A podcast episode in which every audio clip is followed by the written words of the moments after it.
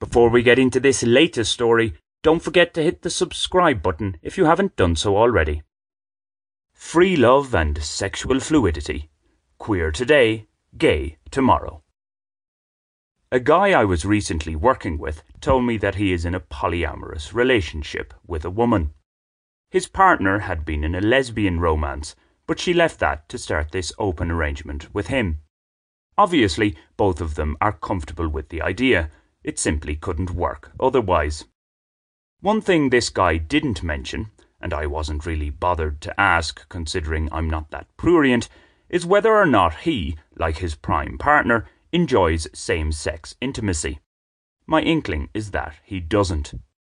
While I've never been in such a relationship, not by consent anyway, it did get me thinking about the whole concept and how I'd feel about playing a part in it. I would be more accepting of the idea if my partner were doing her sleeping around with other women. I wouldn't be at all comfortable with the thought of her having sex with men. I wager, and some academic studies on the subject back this up, that most heterosexual men share such sentiments. My male mind had thus led me to hypothesize that most heterosexual women in an open relationship would prefer their man's additional partners to be men.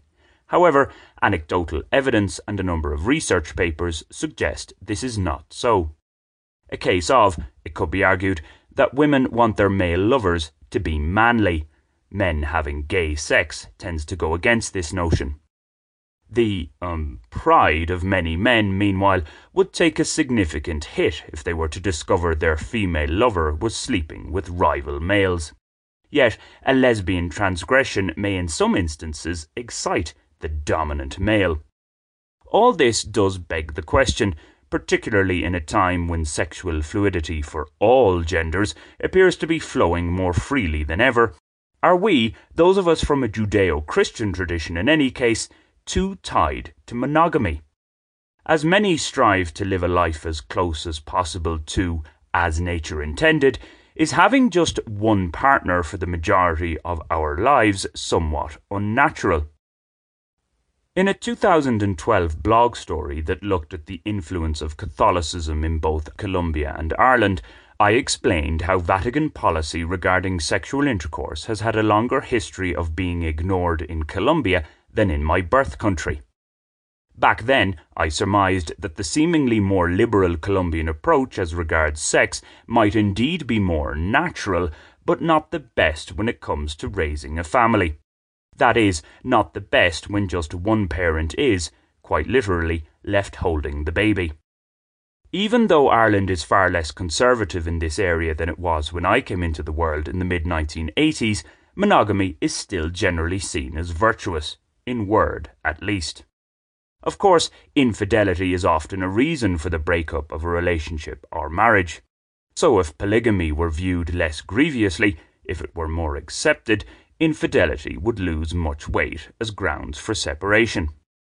For many of us, however, such a change of mindset wouldn't come simply. How much this anchoring to monogamy is nature and how much is nurture is difficult to know.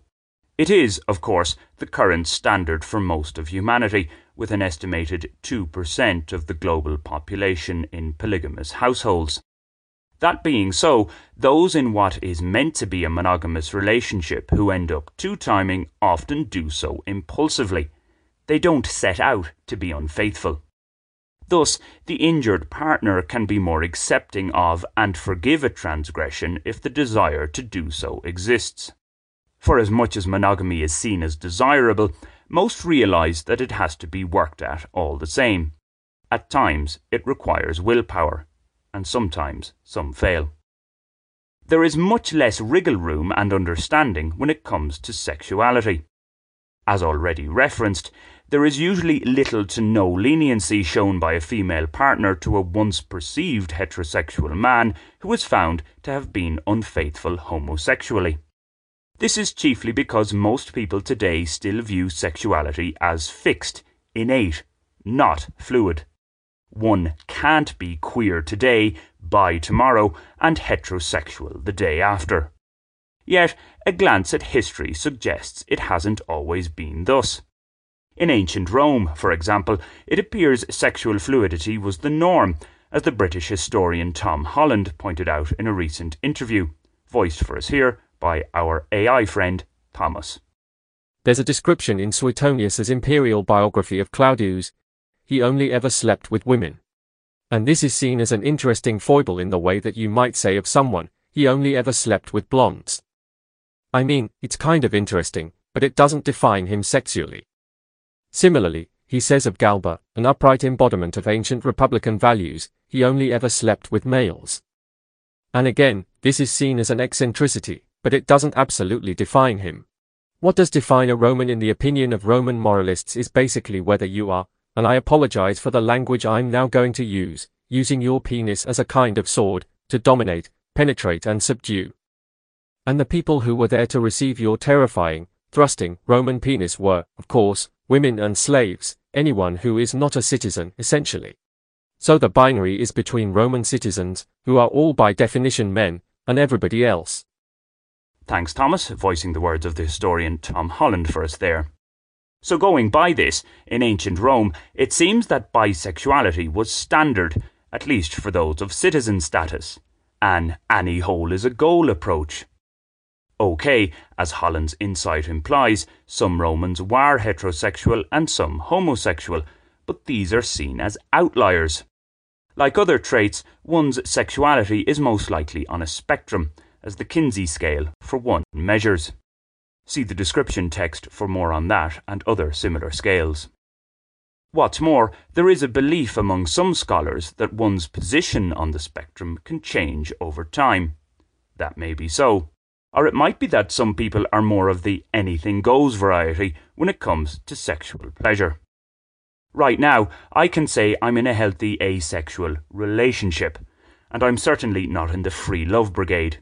It would take somebody special to uh, knock me off these pillars. Have you subscribed to this channel yet? If not, why not do so right now? It's free and only takes a second.